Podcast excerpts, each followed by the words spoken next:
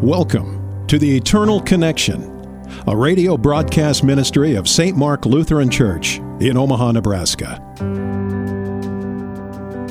Whether it be through prescribed behaviors, rituals, or practices, every religion in the world teaches that if we desire to know God, it is our responsibility to find Him and know Him.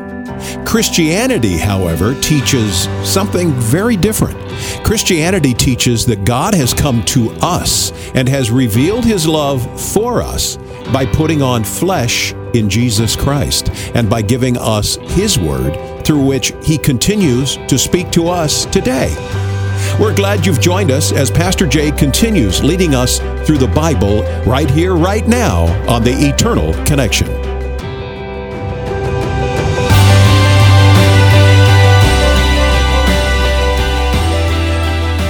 And once again, you are eternally connected, and we are glad for it. Thank you so much for joining us. This is Pastor Eric Che from St. Mark Lutheran Church in Omaha, Nebraska, who sponsors this wonderful show. Joined in studio, as always, by my good friends Chip Thompson, Jason Eisenman. Happy Labor Day, gentlemen. What are we doing to celebrate a job well done in your labors? Um, my birthday falls on Labor Day this year, so Oh, well, happy birthday, Jay. thank you very much. We're gonna celebrate getting older and uh, all the wisdom that God's provided, and um, have a little uh, grill out, maybe. That's awesome. Yeah. Yeah. So, dare we ask? How old? well, the kids say gray hair is wisdom sparkles, and that comes at the old age of forty-three. Oh, okay. Okay. Yeah, you're still a young pup. But I'm okay with that. Yeah. Yeah, no rush, right? Exactly. Yeah. Well, you know, I was just sitting here thinking that uh, it is so hot out. How hot is it? Uh, that it reminded me of uh, bushes burning.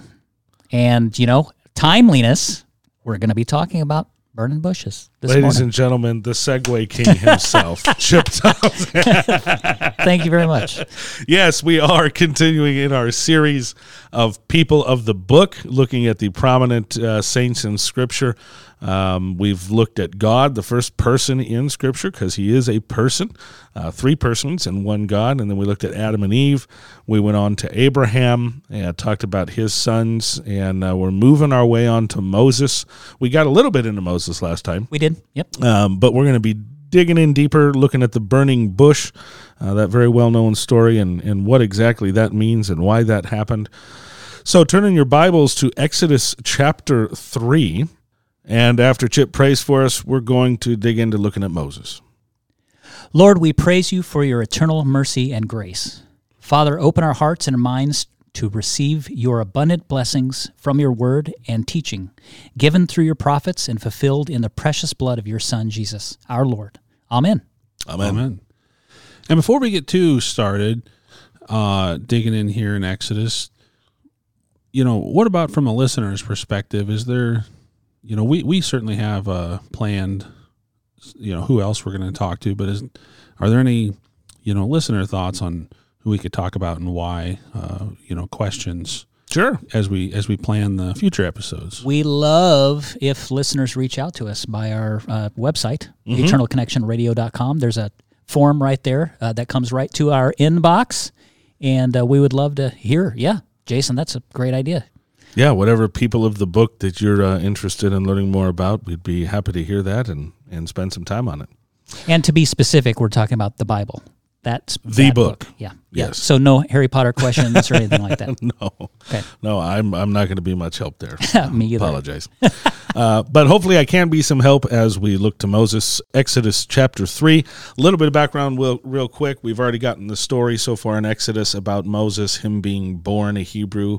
Um, but um, because of Pharaoh's fear of the Hebrew nation taking over because of their numbers, he uh, tries to go after all the, the, the newborns, the young baby males, and wipe them out. Uh, Moses' mother, um, acting in faith, sends him down the river in a reed basket, and the Lord provides salvation for Moses um, so that through him the promise of salvation for everyone might be continued on. Moses learns that he is uh, a Hebrew and not an Egyptian, even though he was raised in Pharaoh's house, and uh, ends up having to run away to Midian because after seeing an Egyptian soldier beating a Hebrew, he kills him. And while he's out there in Midian, uh, the Lord appears to Moses in verse 2 of chapter 3, and he appeared to him in a flame of fire out of the midst of a bush. Moses looked, and behold, the bush was burning, yet it was not consumed.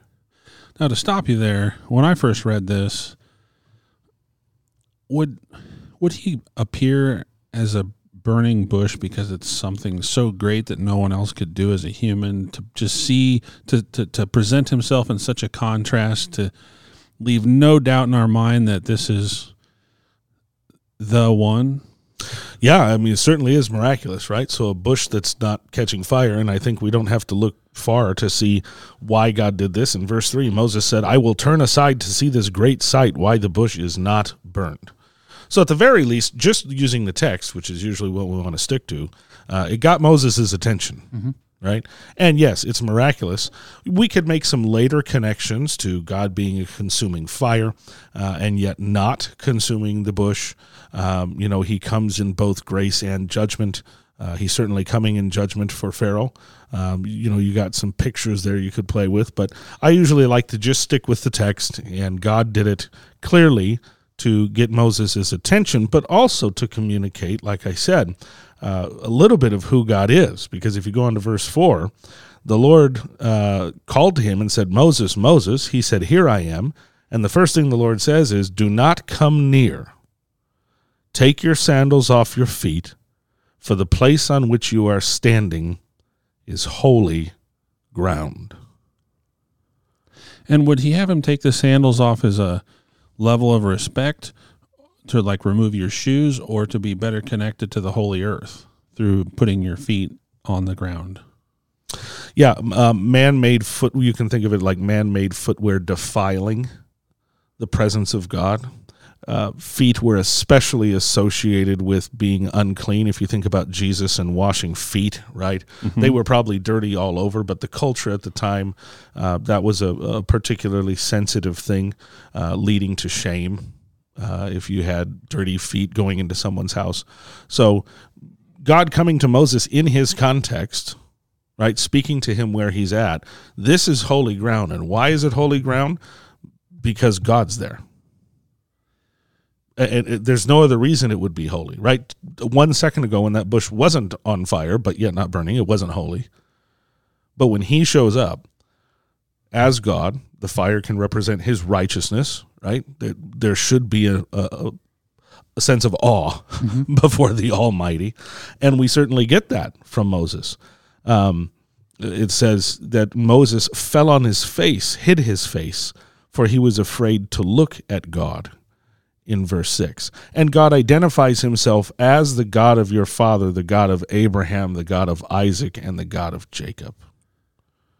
So when Moses realizes who this is, at the name, he's terrified and falls to the ground. And I, I think I want to launch just briefly into to noting that this is a little bit of a connection to the presence of God and really what heaven is. I think here, even this early on, heaven is not a place, right? It's it's it's not a a, a location. Heaven is the presence of God Himself. He is what makes a place holy. He is what makes a place sanctified. And so when we speak of heaven, we speak of standing in this awe inspiring presence of the Almighty God. And if you're reading this for the first time, you can't make this connection, but you go to prophets like Isaiah, who had that vision. He was in the presence of God, he fell on his face in, in holy fear, and a coal from the flame burning was brought to touch his lips. So we, we see that theme recurring. The presence of God is what makes something holy. And that really connects to also our sanctification what makes us righteous. It's God's presence within us that comes through baptism. It's it's nothing about us. Just like that desert floor, we we were just dirt until the Holy One shows up, puts his presence in us through his word and makes us holy. So, God's message to Moses in verse 7 I've seen the affliction of my people who are in Egypt and have heard their cry because of their taskmasters. I know their sufferings, and I have come down to deliver them out of the hand of the Egyptians and bring them up out of that land to a good and broad land, a land flowing with milk and honey, to the place of the Canaanites, the Hittites, the Amorites, the Perizzites, the Hivites, the Jebusites. So that's God being a loving God and saving people there. Yeah, fulfilling his promise to Abraham. We talked about it a little last time when when God said, "I'm going to make you the father of many nations." He already told Abraham, "There's going to be a period of time where your people are enslaved, but I'm going to come and save them."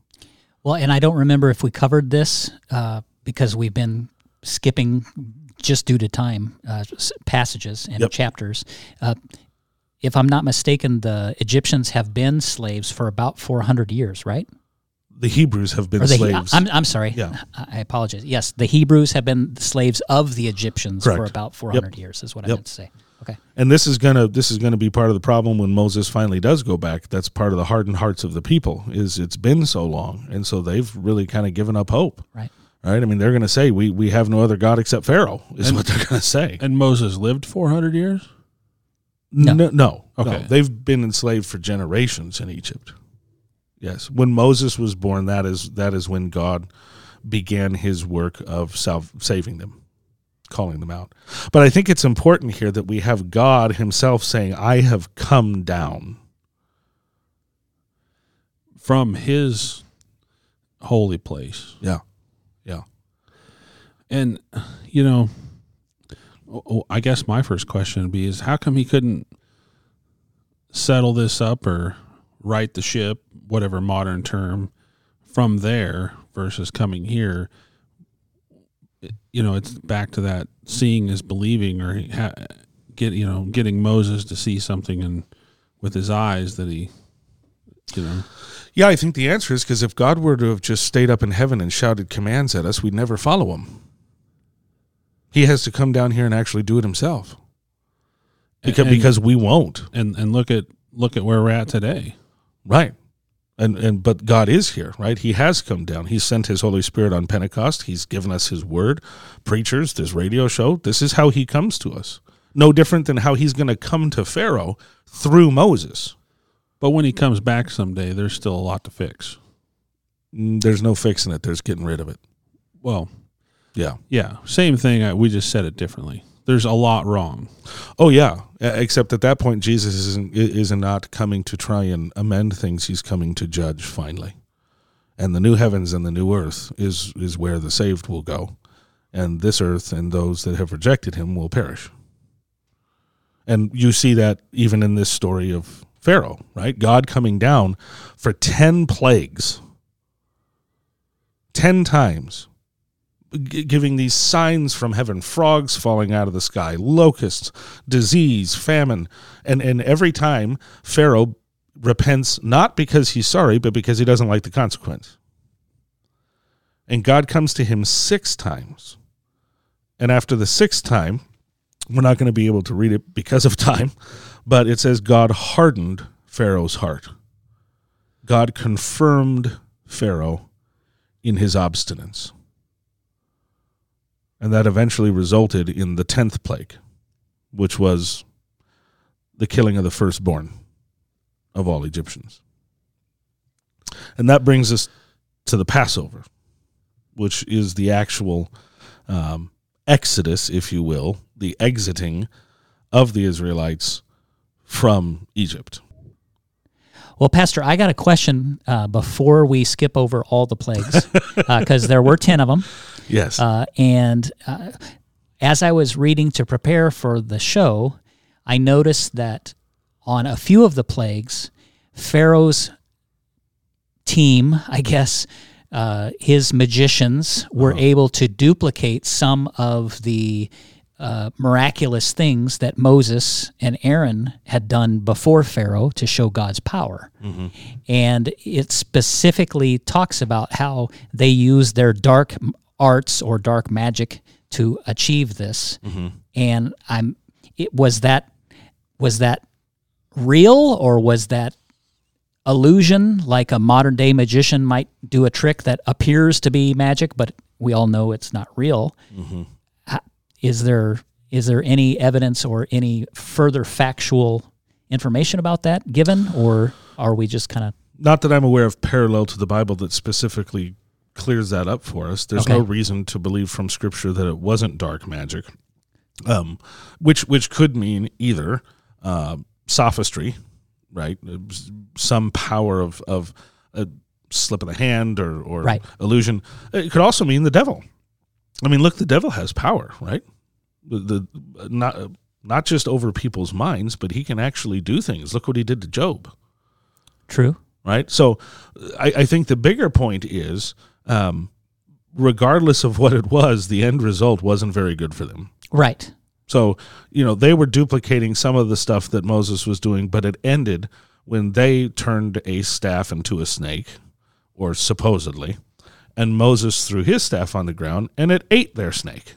Right. Okay, well, I think the point to that story is whatever illusions or evil power that there is, it doesn't stand a chance against the Almighty. Right. Um, and the, I mean, you look at our stuff today, it may not be throwing a staff on the ground. And I know this is going to be controversial, and that's fine. You can send your emails, but the, the, the devil can just make you think you see something that's not real. I mean, look at the transgender issue today. Right. True. Yeah, people that, that truly somehow really actually believe that a, a, a man can become a woman or a woman can become a man. And that's not really happening. It's just the illusion of that happening. And the only reason you're actually seeing it is because you've you've been lied to. And and, and so you're seeing something that's not real at all. And and so it could have been that too. Right. Right? Uh, they they could have been convinced that what it, what it was because that's what they wanted it to be. Well, and I noticed at one point, about five plagues in the plague of the gnats, from then on, they were not able to. No, So, yep. Okay. Thank you. Yeah. So we get to the final plague, which uh, is tragic. There's there's no doubt about it. Um, Yeah, the I, I thought that was a really. I struggled with that one because it's the killing of the firstborn. yeah. Yeah. I mean, yeah, it, that's a tough one. So Yeah, you know, I was just literally last night uh, at dinner with uh, a couple who uh, is going to be joining St. Mark, and I always give them the opportunity to ask any question that they want. And uh, this is one of the questions that one of them said they they struggled with for a long time. They've come to some peace with it, but it, it still struggles them. Uh, you know, uh, why why do the innocent suffer, especially babies, right? And um, the, the the hard answer is because they're sinful. And that's not what we want to hear but but it's the only answer that's that's going to bring resolution for us. Um, god is god and we so often try and soften the edges by coming up with some justification but that's not going to give us what we're looking for. We're all born into sin. If god was if god was not gracious if he just exacted justice for justice sake there would be no babies because adam and eve would be toast but God, in his love and mercy, being both righteous and loving, comes to bring salvation for sinners through a sinful world that we have made. And that has consequences to it.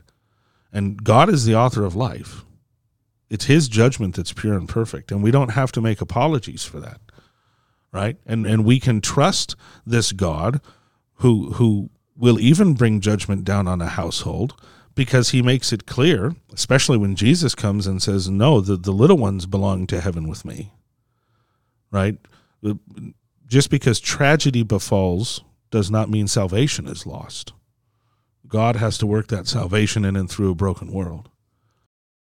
And it's not like God did not give the Egyptians a chance to repent, Absolutely. right? I mean, that's that's the big takeaway is this is the 10th plague Nine huge. there were Huge nine signs. times for people to realize, hey, Pharaoh's actually powerless.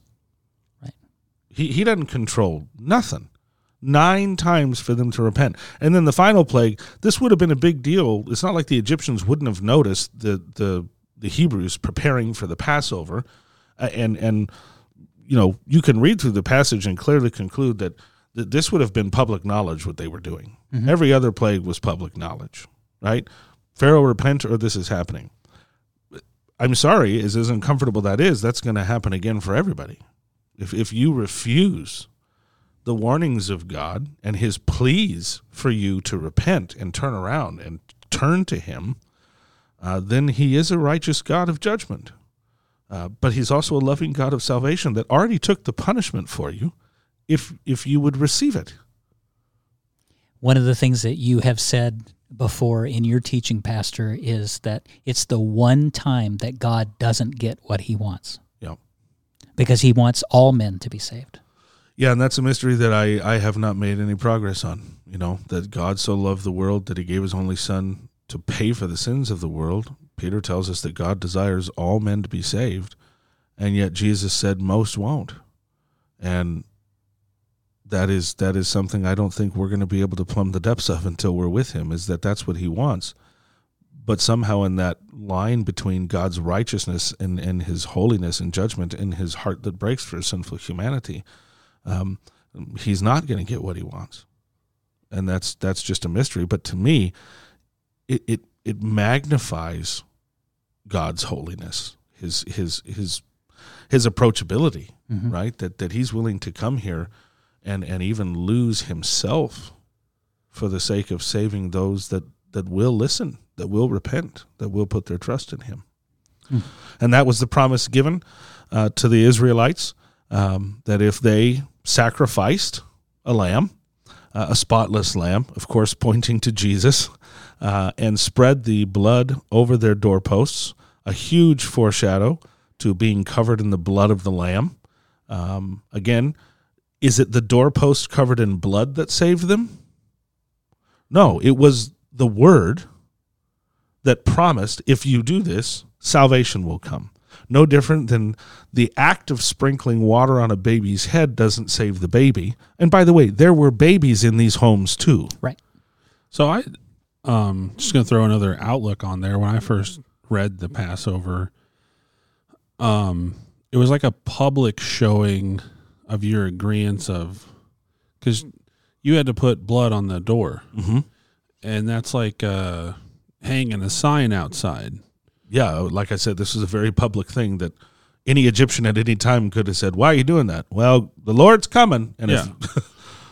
So it, it um, you're displaying to to uh, everyone that the, these are these are your beliefs.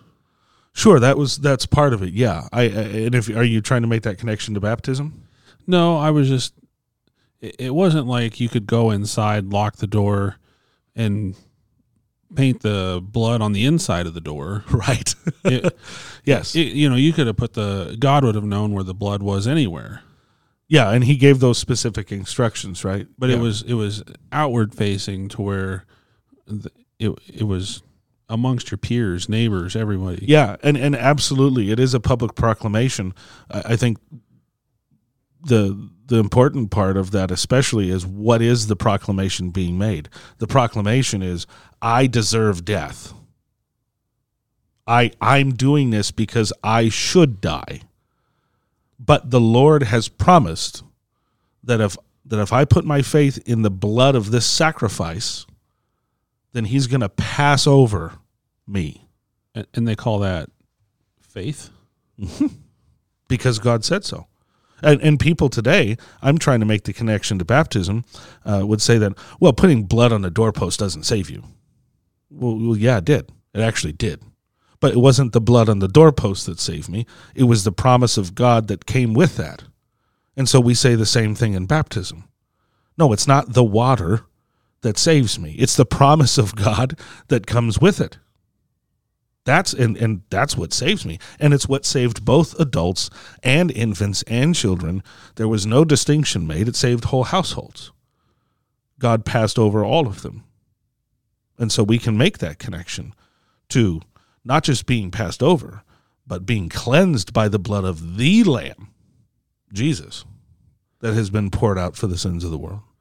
Yeah, and the term passed over, um, really, you know, if you think about it, it's you weren't being, you, uh, of course, you're being passed over, so you're not killed, right? Yep. But you were being uh, faithful and selected as well. Yeah, right. They they didn't figure this out. They weren't like, you know what might appease God is if we kill a goat and paint our house with it. No, that they were selected, it, and it's not that Egypt wasn't right, as you've pointed out, Jason. At any given point in time, that that's why He saved Israel. That's why He saved Abraham, was to to bless all nations. Unfortunately, not all are going to listen. Well, in another tie to baptism, you know, God Himself commanded, do this through Moses and Aaron. Yep. And God Himself commands through Christ at the end of Matthew, go into all nations, baptizing. Yeah, that's how you make disciples. Right. Right. Go into all nations, making disciples. Just like God made a nation of people out of slaves, out of nothing, through what we can't really call Passover a sacrament, but it's definitely sacramental. Right. Right. That's how He wants to, desires, chooses uh, to bring us that same salvation. And so they do it, and uh, the Lord's faithful to His promise, both to save and to judge. And uh, the firstborn are killed, and that finally breaks Pharaoh. And uh, he says, "Get out, leave." Um, so they do, and uh, of course, the rest of the story is just to prove that um, God's judgment was right and His judgment was true. Pharaoh changes his mind, even after the death of his firstborn.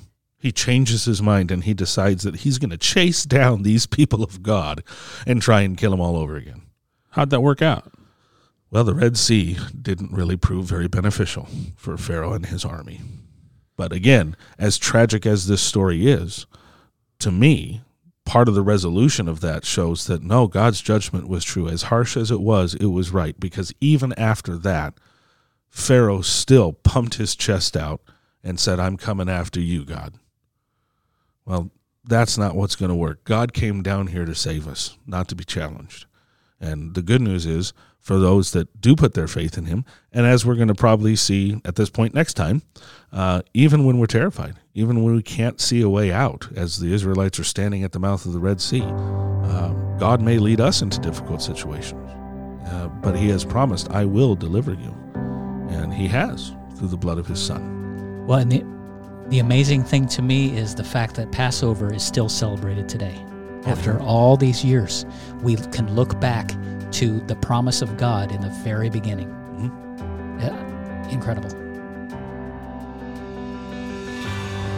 We pray our time together in God's Word has been a blessing to you and to your faith in Jesus Christ, who is our Lord and Savior of the world. If you enjoy listening to our program, we would love to hear from you. Go to eternalconnectionradio.com. To find our full episode archive, contact us, let us know you enjoy the show, or ask a question that Pastor Jay will answer on the air. God bless all of you. We look forward to connecting with you again next Sunday on The Eternal Connection.